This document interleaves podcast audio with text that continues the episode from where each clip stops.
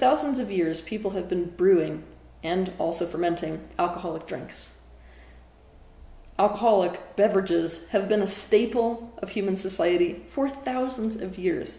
However, there are some people who cannot regulate their desire for, and therefore intake of, alcohol. Regardless of how much of a detriment that is to various aspects of their life.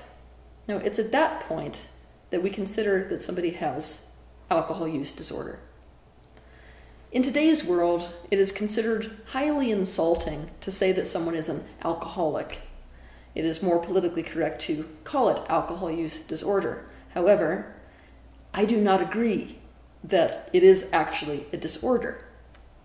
Also, for the sake of your own understanding of a concept which your consciousness has already been ingrained with, I'm going to use the word alcoholic in this episode, not because I'm intending to insult anyone, but because it gives me a way to help people who understand certain language to understand a condition that they already think they comprehend.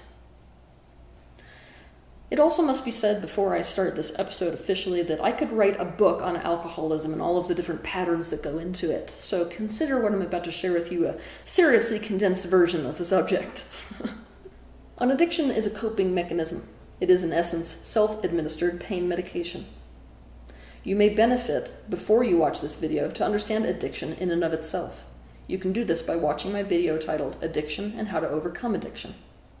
Alcohol use is no exception. However, alcohol use is an interesting thing because it is potentially the most widespread substance addiction.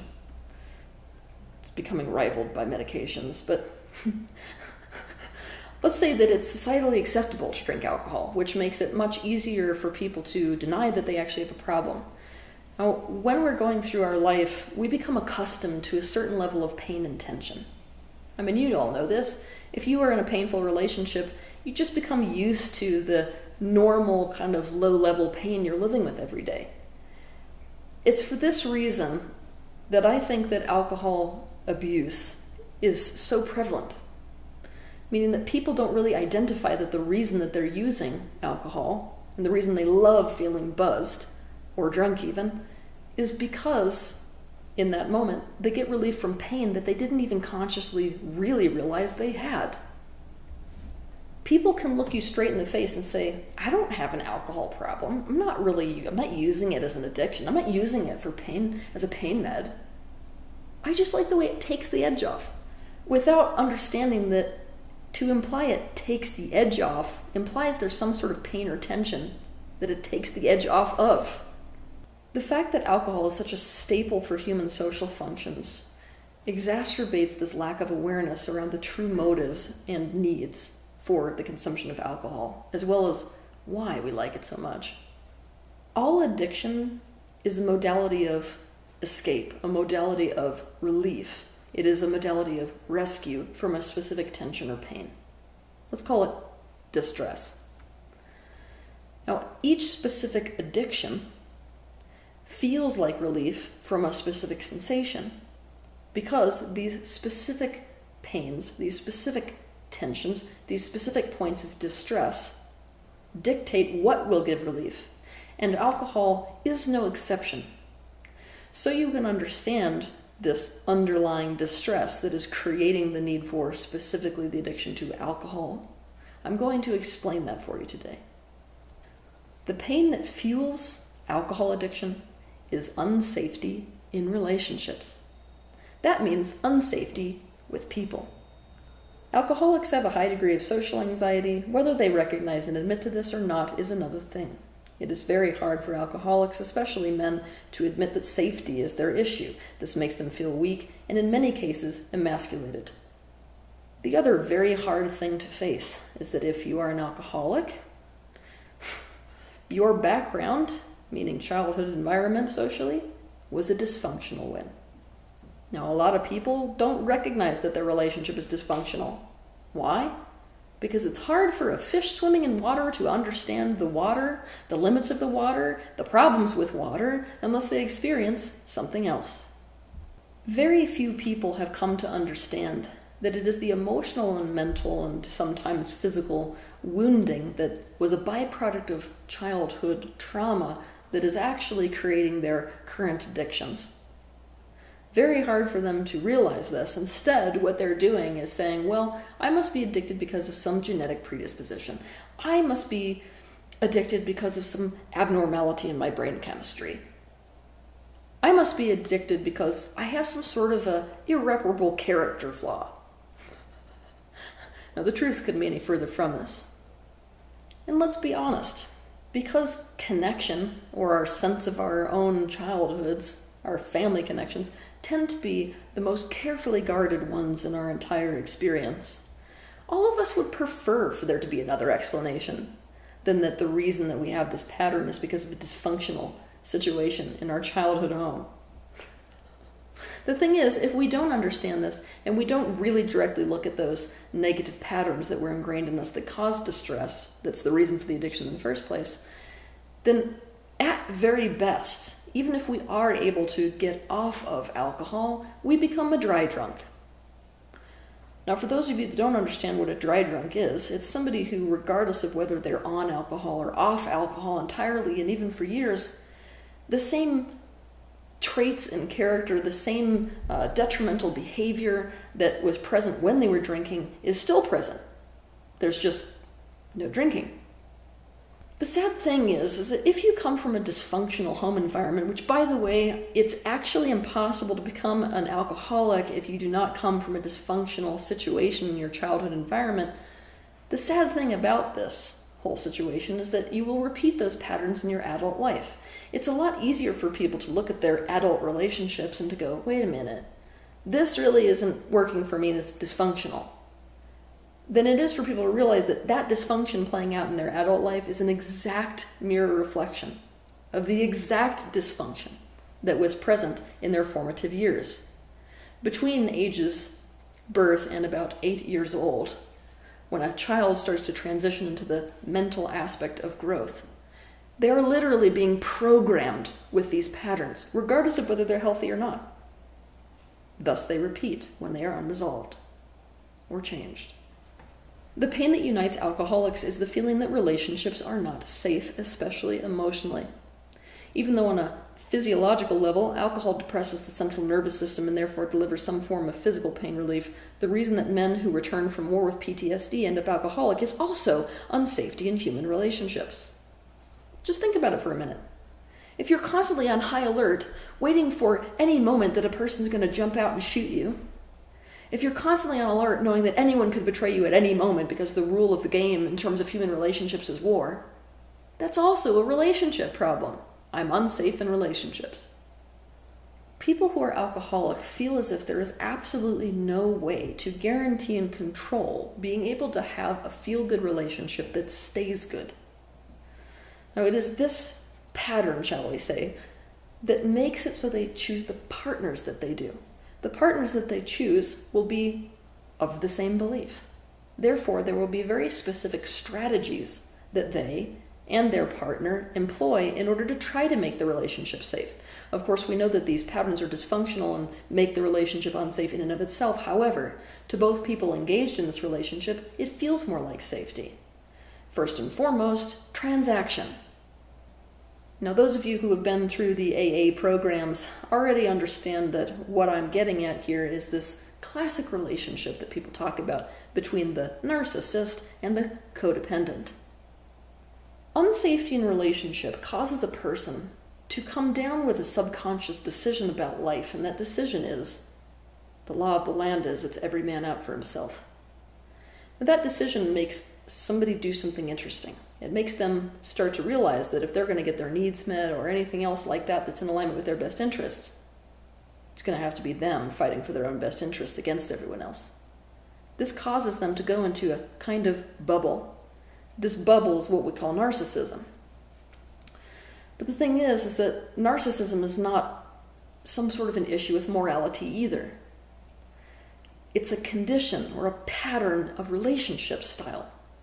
Specifically, codependency and narcissism is a relationship style that evolves out of unsafety in relationships. To understand more about narcissism, watch my video titled narcissism.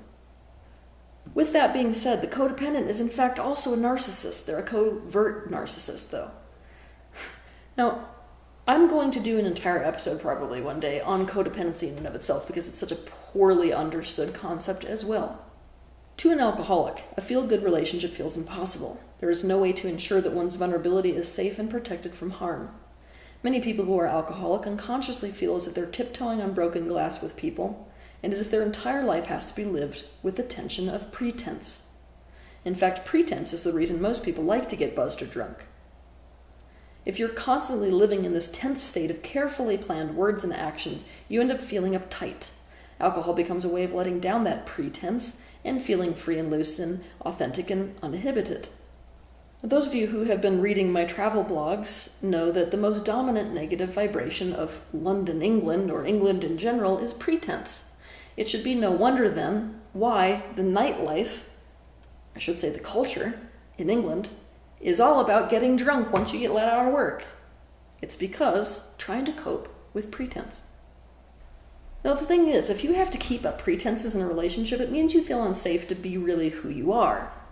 Now, when you are uninhibited and you're able to let down that pretense, you're able to be actually more authentic to who you really are. However, alcohol gives you another doorway out. It's this one. You may be more authentic and more true to how you really think and feel on alcohol, but the next day, if people have an issue with that authenticity, you can blame it on the alcohol. But what we have to get is that this feeling of inhibition is specifically because of feelings of unsafety.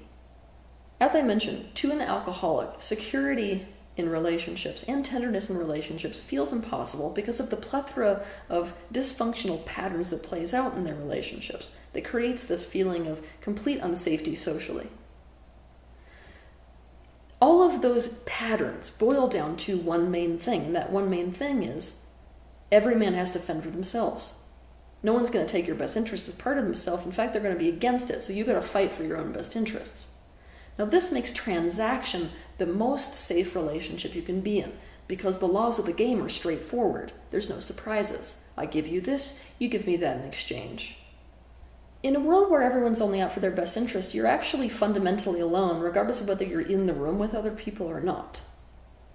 And this creates this tension that you often see with alcoholics of trying to control absolutely every element of their social relationships.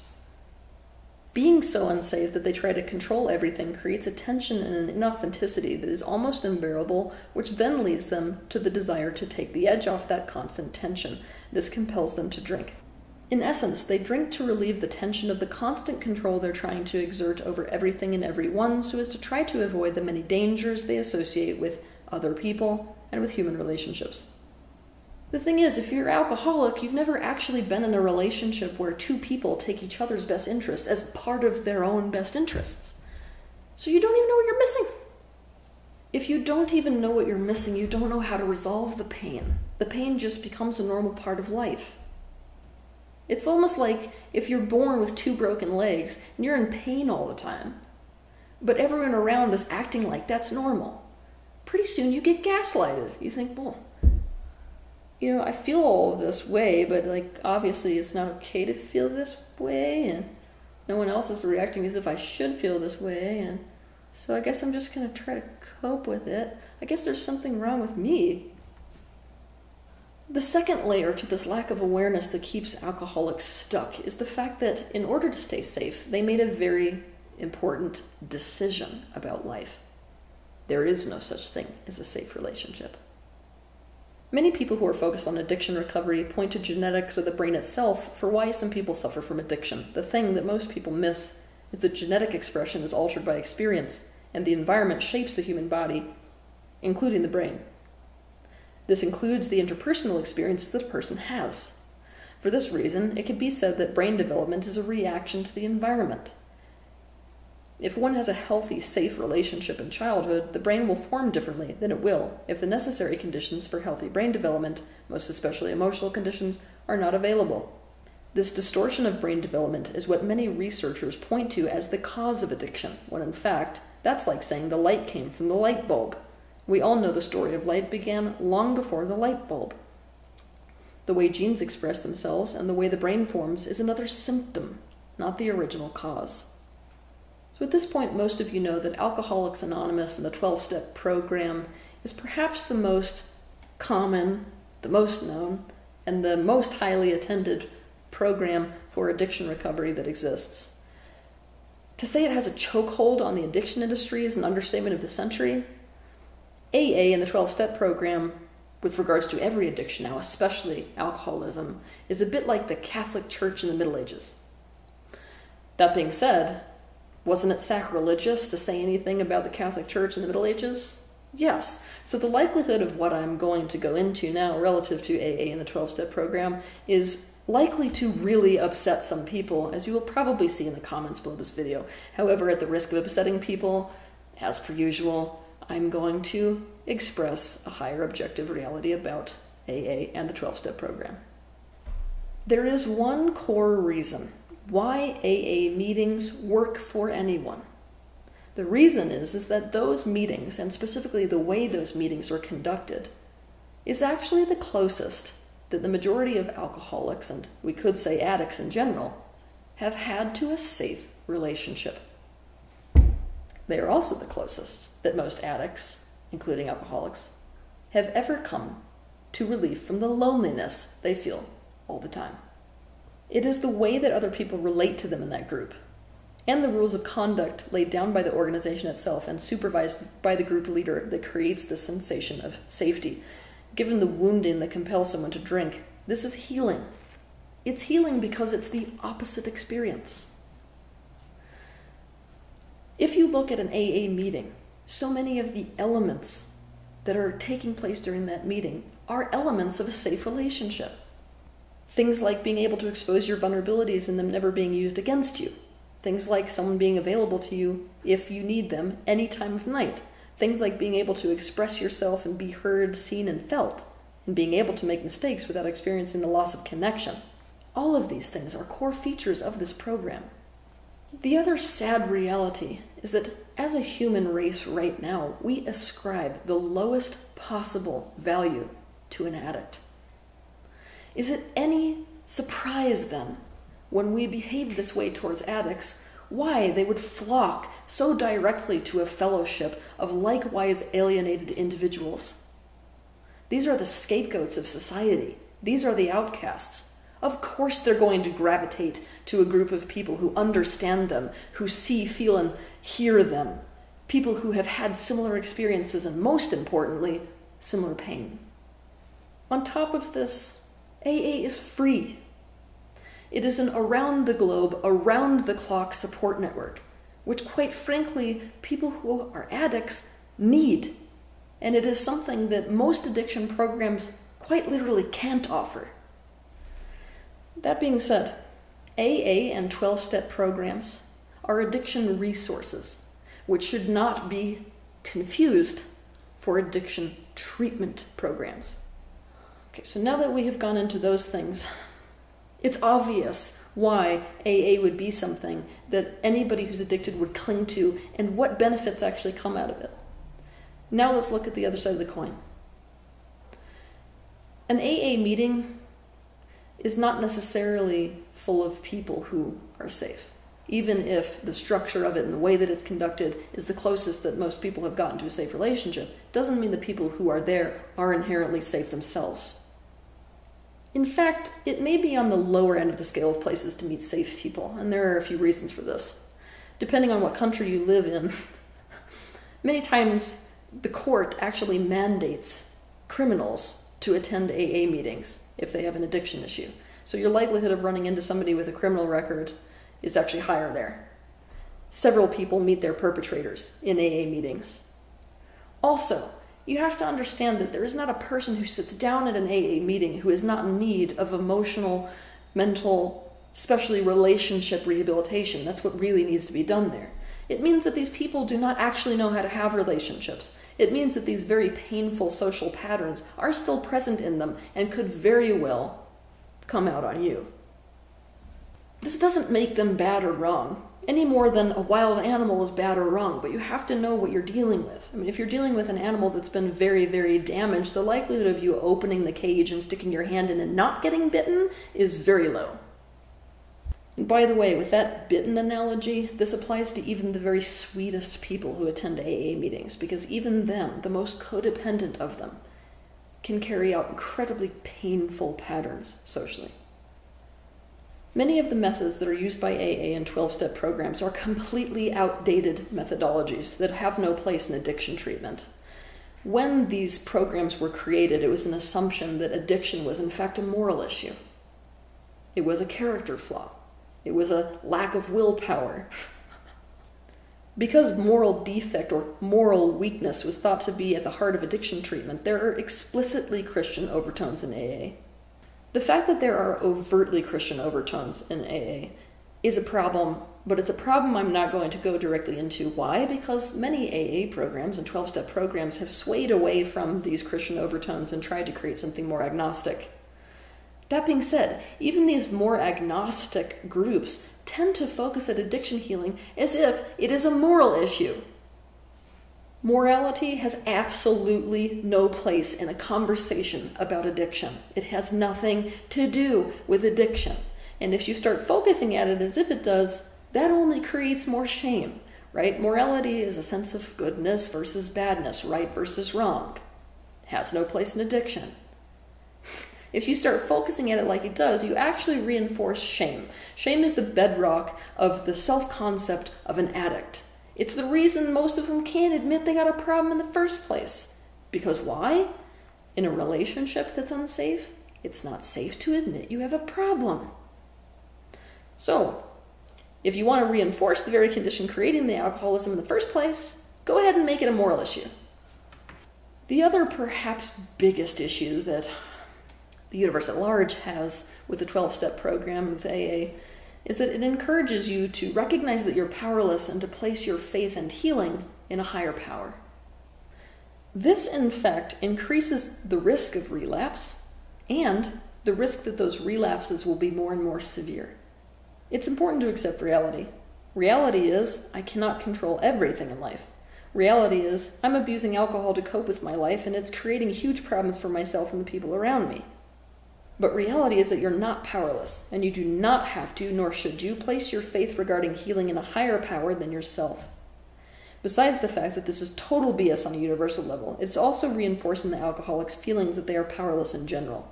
Remember that the original wound underneath alcoholism involves powerlessness relative to relationships, and creating what one genuinely wants in order to feel good.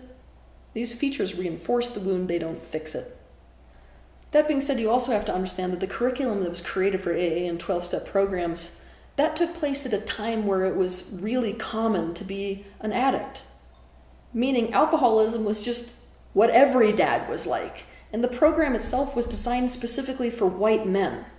Now, what benefited these people at the time, were making all kinds of excuses about why it was fine for them to do what they were doing, is to admit that they were powerless. But there are many groups, women, minorities, who never actually felt that way. They were never in a position in society where it would benefit them in any way to say, I can't control everything. They already were powerless. So coming to them and reinforcing this concept of powerlessness, and those demographics especially, did not swing them more towards the humility of, I can't control everything, but I admit I have a problem. It swung them deeper into powerlessness than was ever there before. Another issue. Many AA programs, 12-step programs included in these, they reinforce the idea that once an addict, always an addict. Yet again, this is complete and total BS. It also defies the universal law of healing. Addiction is nothing more than a freaking tendency. It's a tendency to cope with distress in a certain way.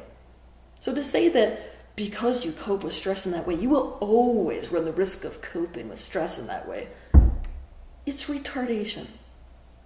To pathologize yourself in this way and to believe yourself to always be defective in this way or at risk of it not only reinforces self-distrust, but it's also detrimental to your self-concept. But it's at this point that I have to talk about this very deep shadow that I'm noticing in many of these 12-step programs and AA groups. And it's that you have to believe once an addict, always an addict in order to keep your sense of belonging. Obviously, you don't really belong in an AA group if you're not an alcoholic still, right? So you're going to keep going for 20 years. Why are you going to keep going for 20 years? Because that's your place to belong. That's your place for safe relationships. That's the closest to safe relationships you've ever gotten. That's where you're not lonely. Of course you're going to defend that and be there forever. But what if the risk of that is having to maintain an identity of an addict forever? Is it worth the payoff? Only you can answer that question. Even though some of these groups are getting better, most of these groups, like AA and the 12-step program, do not understand that it is the trauma that is underneath this distress that is causing the desire to use alcohol in the first place that is the problem. What they do is that they focus on overcoming alcohol addiction as if it is a matter of developing willpower and morality alone. Yet again, addiction is not a matter of an issue of willpower. My last point, my last issue, shall I say, that the universe at large has with the 12-step program is that it's a one-size-fits-all approach. That being said, I have to give some leniency because it is very difficult to create a group program that is not a one-size-fits-all methodology.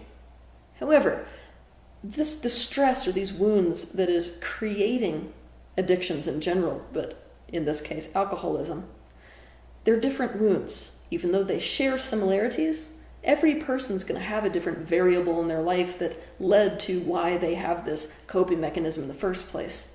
And therefore, they have individual awarenesses, individual tools which will work for them, and individual resolutions which need to take place in order for them to make it so that there is no wound there at present that you're wanting to drink to cover up.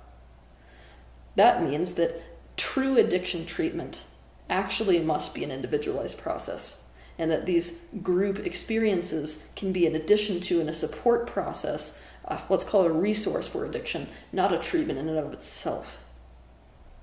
When the reality of addiction is that people need specifically tailored awareness and specifically tailored solutions, what this means is that that popular slogan, people fail the program doesn't fail the people, is also complete and total BS. It is the program failing the people, not the people failing the program, because the program is being treated by society as if it is a treatment program instead of an accessory to treatment. Okay, all that being said about alcoholism, what should you do if you struggle with alcoholism? 1. Your first step away from alcoholism is to decide you don't want to drink. Now, what I just said is pretty interesting. You may not understand it right away, so let me dive deeper. For the majority of people who are trying to quit alcohol, it's not a genuine desire not to drink.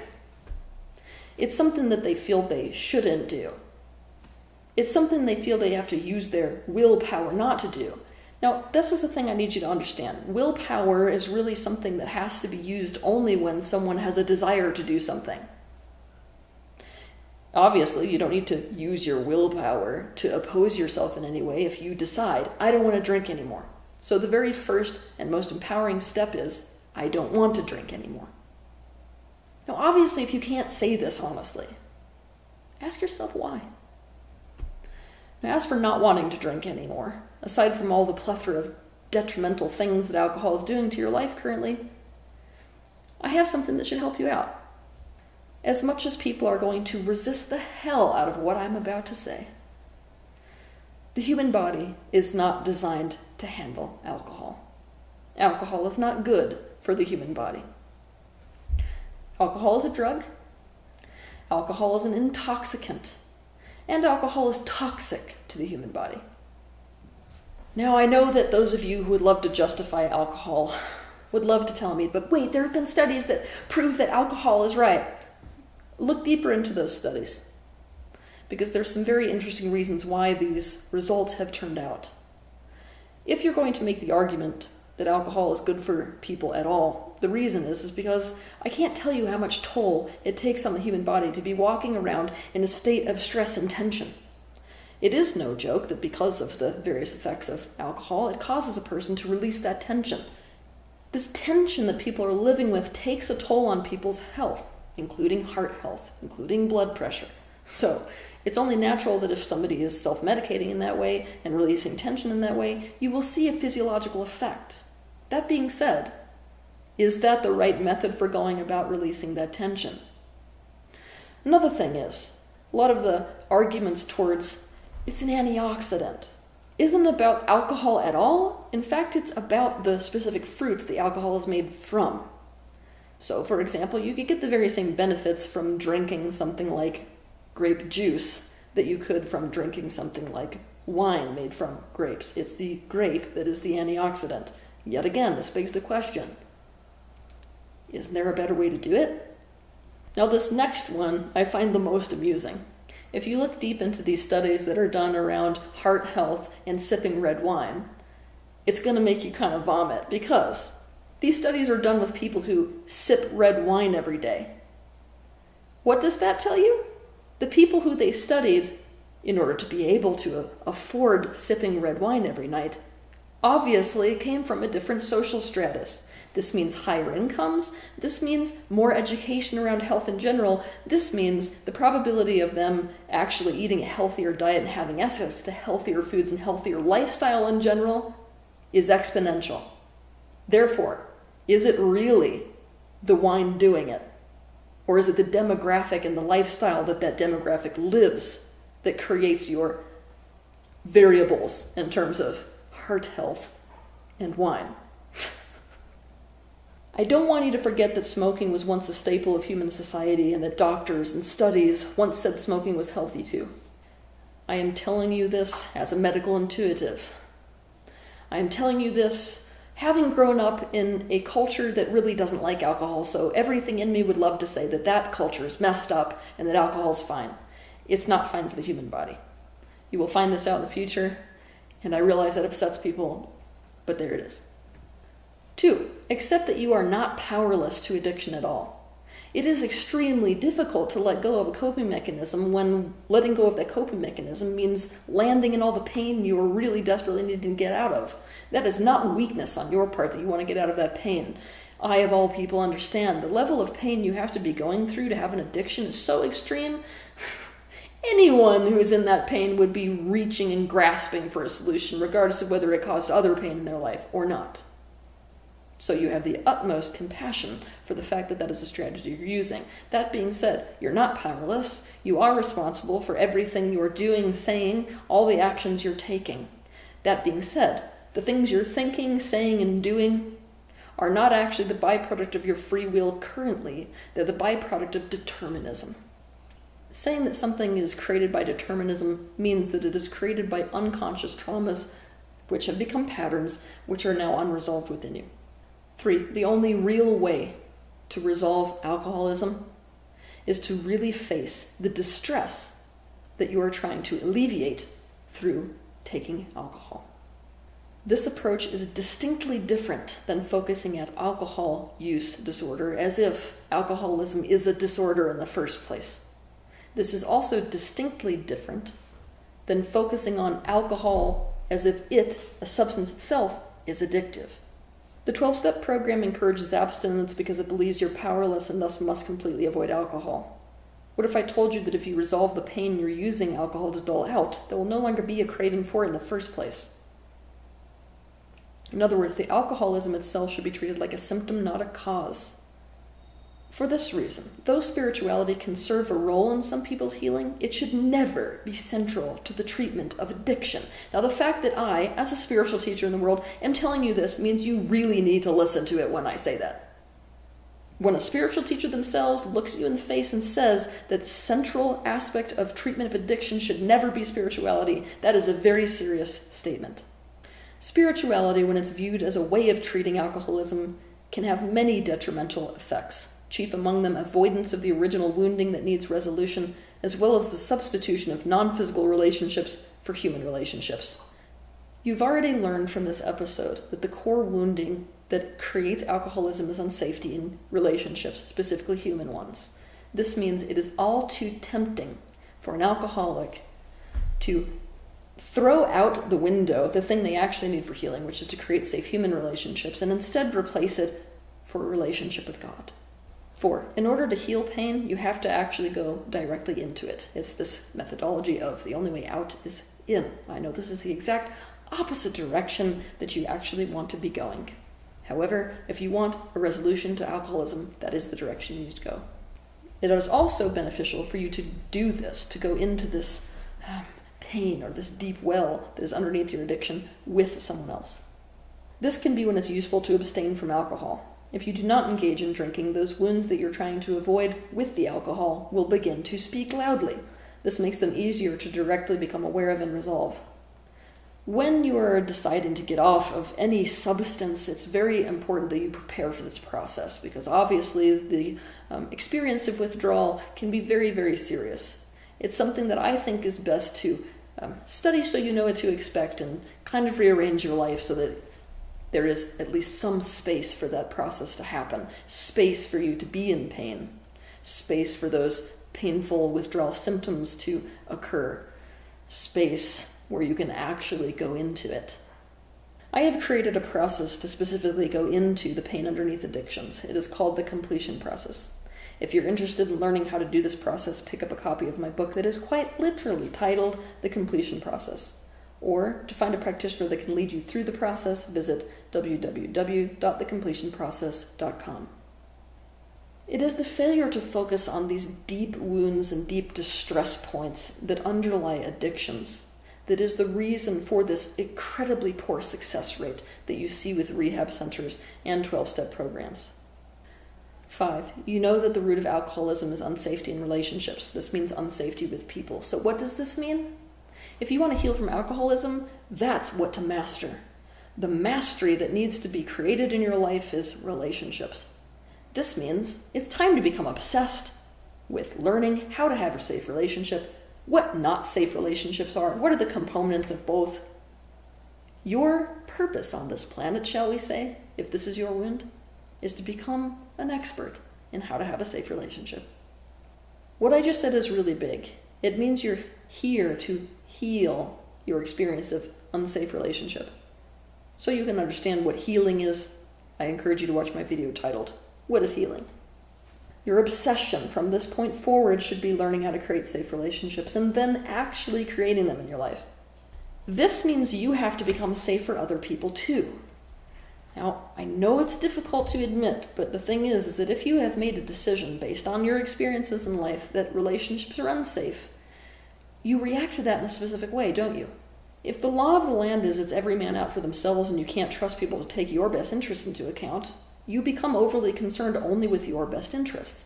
You become defensive. You become armored.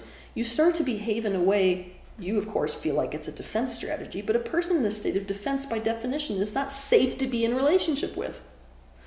So one of the hardest things to face when you're walking down this road of having safe relationships is the ways that you yourself are unsafe in relationships.